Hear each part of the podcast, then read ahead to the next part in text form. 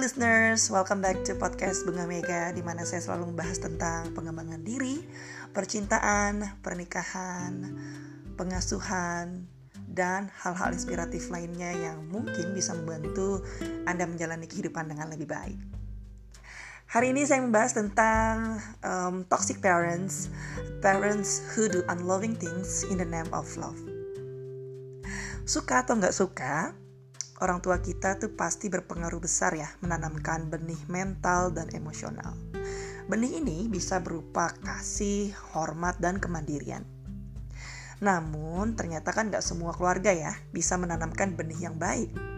Beberapa dari mereka malah menanamkan benih ketakutan, perasaan bersalah, yang membuat anak bertumbuh dengan kebingungan dan ketakutan. Ada pula para orang tua yang menanamkan benih tindakan kekerasan, dan perilaku toksik yang akhirnya menjadi sangat konsisten dan mendominasi hidup seorang anak. Anda mungkin telah belajar mengenai efek dibesarkan oleh toxic parents uh, melalui podcast saya sebelumnya ya. Dan kali ini saya ingin membahas tentang toxic parents yang ibaratnya selalu bilang karena mama dan papa sayang sama kamu makanya mama papa melakukan hal ini. Yes, we know that tidak ada orang tua yang sempurna. Orang tua pasti melakukan kesalahan-kesalahan dan itu sangat normal. Namun ada batas yang sangat jelas ya untuk mengedukasi diri Anda tentang bedanya orang tua yang gak sempurna, orang tua yang melakukan kesalahan, dan orang tua yang toksik atau beracun.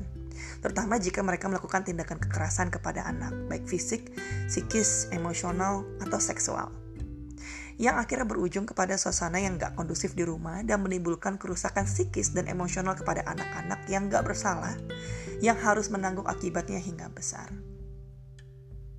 Hampir semua toxic parents berkata mereka mengasihi anak mereka, yalah namanya anak ya kan? Namun harus kita sadari bahwa cinta atau kasih itu nggak hanya diungkapkan dengan kata-kata semata, melainkan perbuatan.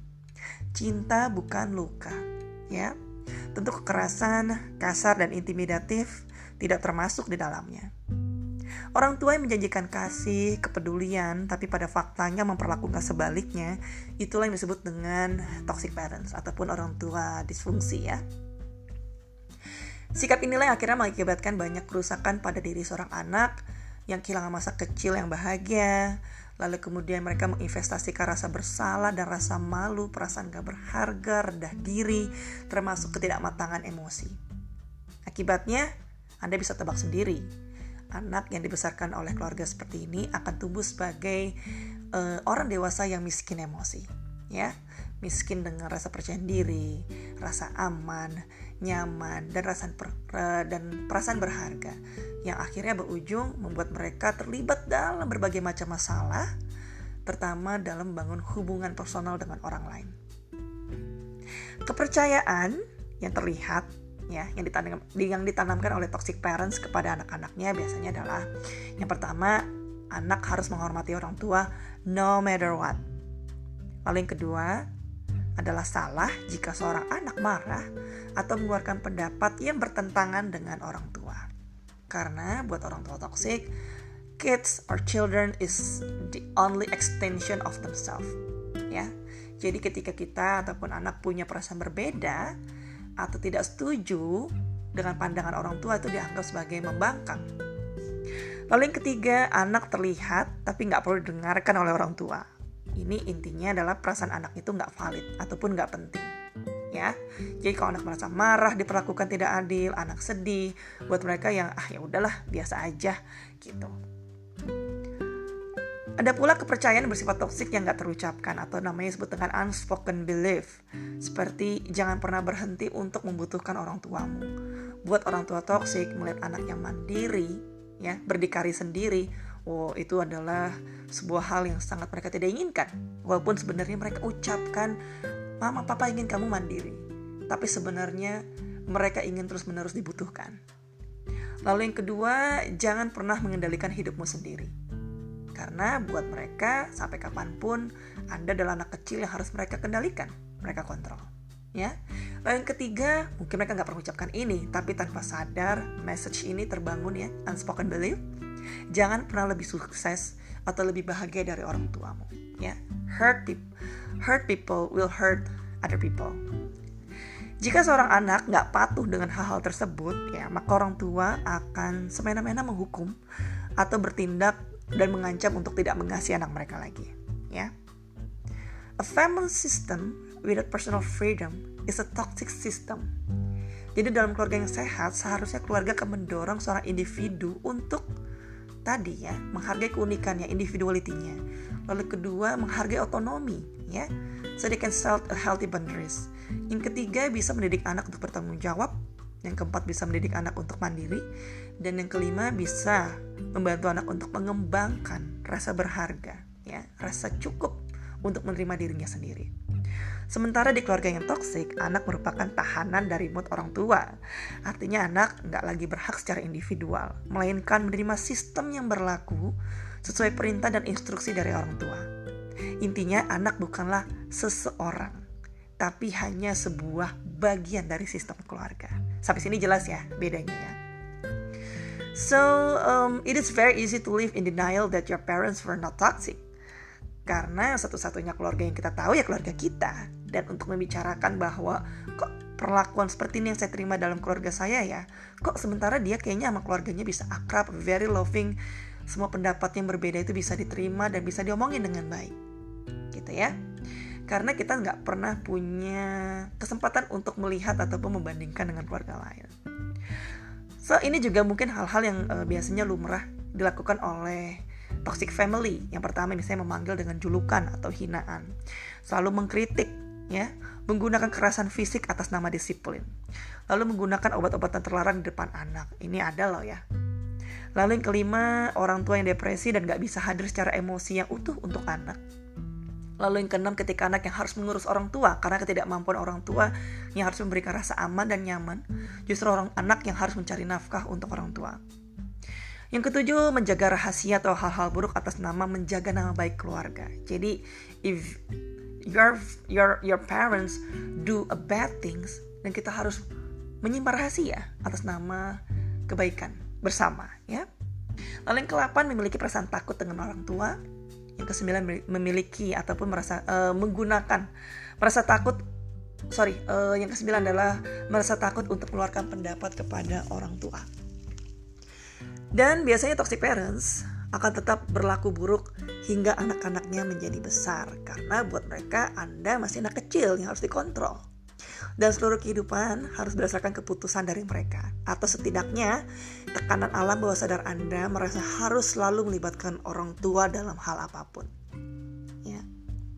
Lalu ada emosi naik turun ataupun keengganan bertemu dengan orang tua Anda. Ini terutama buat yang sudah menikah ya agak males pulang ke rumah gitu tapi ya karena kewajiban ya dia pulang ke rumah. Ada rasa takut untuk nggak setuju dengan pendapat orang tua.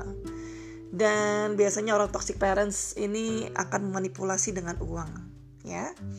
Karena e, tujuannya adalah ya tadi tidak ingin anaknya mandiri gitu ya.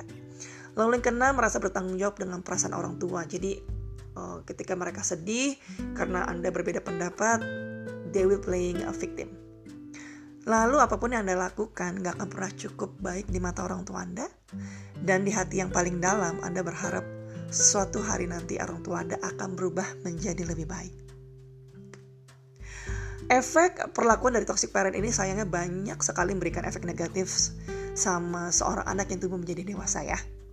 Contoh yang paling sering terjadi adalah ketika masuk dalam hubungan dengan lawan jenis, biasanya juga mungkin dengan lawan jenis yang melakukan tindakan kekerasan. Lalu yang kedua, percaya bahwa orang yang dekat dengan Anda akan menyakiti atau mengacuhkan Anda karena ini yang mereka alami. Ya, yang kita alami sejak kecil, uh, justru orang terdekat kita, orang yang harus jadi tempat yang aman dan nyaman, justru menyakiti kita dan mengacuhkan kita. Lalu yang ketiga, uh, mengharapkan hal yang buruk dalam hidup Anda dan orang lain secara umum. Jadi it's like, you know, negative thinking. Yang keempat, Anda nggak tahu diri Anda dengan baik. Anda nggak pernah benar-benar paham apa yang Anda rasakan Bahkan Anda juga nggak tahu tujuan hidup Anda mau ke mana. Yang kelima, Anda sangat takut orang tidak akan menyukai Anda, ya, jika mereka tahu siapa Anda yang sesungguhnya. So you always feels like that you are fraud, gitu ya. Dan Anda takut ketika mereka tahu keluarga Anda, sikap Anda, semua perasaan Anda, mereka akan berbalik uh, menolak Anda. Yang keenam, Anda suka merasa sedih atau marah tanpa alasan yang jelas. Yang ketujuh, Anda sulit untuk bisa bersantai or having good times. Ya. Yang kedelapan, Anda perfeksionis. Yang kesembilan, Anda tanpa sadar bertingkah seperti orang tua Anda walaupun Anda tidak ingin melakukannya. Ya, jika orang tua Anda melakukan kekerasan dengan pasangan ataupun kepada anaknya, kepada Anda, ketika Anda sudah menikah, Anda ternyata mengkopi hal tersebut. Perilaku toksik dari orang tua akan mengarahkan seorang anak menjadi seorang dewasa yang sangat rendah diri, yang berakibat dapat merusak hubungan yang mereka bangun dengan orang lain. Bisa juga terlibat dalam depresi, kegelisahan, dan juga perilaku destruktif lainnya. Semoga untuk hal-hal ini bisa membantu ya um, buat Anda yang ternyata tanpa Anda sadari, I think my parents always do unloving things in the name of love, hanya untuk mengontrol, dan menciptakan teror dan rasa takut kepada anak-anaknya. Jika Anda merasakan hal-hal yang seperti ada dalam podcast ini dan Anda merasa sudah um, apa ya mengalami penurunan kualitas hubungan Anda dengan pasangan, dengan anak, dengan orang lain, dengan kerabat, teman, ataupun merasa ini mengganggu Anda karena mungkin sampai usia tertentu yang sudah cukup dewasa Anda bahkan nggak tahu tujuan hidup Anda. Anda nggak tahu passion Anda apa. Anda nggak tahu apa yang Anda suka. Mungkin Anda tahu apa yang Anda suka tapi karena Anda selalu selalu terbiasa untuk menekan perasaan Anda berusaha untuk selalu mematikan apa yang menjadi kesukaan Anda karena orang tua Anda tidak setuju sehingga itu menjadi mental block buat Anda. So if you think that you need a change of course we cannot change our past right? But you have the power to change your future. Jadi misalnya kalau buat anda merasa this message is really important for your life dan anda merasa it is time for me to seeking for help please do. Ya sayangi diri anda berikan kesempatan anda berharga dan anda berhak mendapatkan kehidupan yang Anda inginkan. Anda bisa mencari bantuan profesional, Anda bisa bercerita dengan orang yang Anda percaya, or simply just visit my website www.bungamega.com. Uh, you can set um, online coaching or online counseling.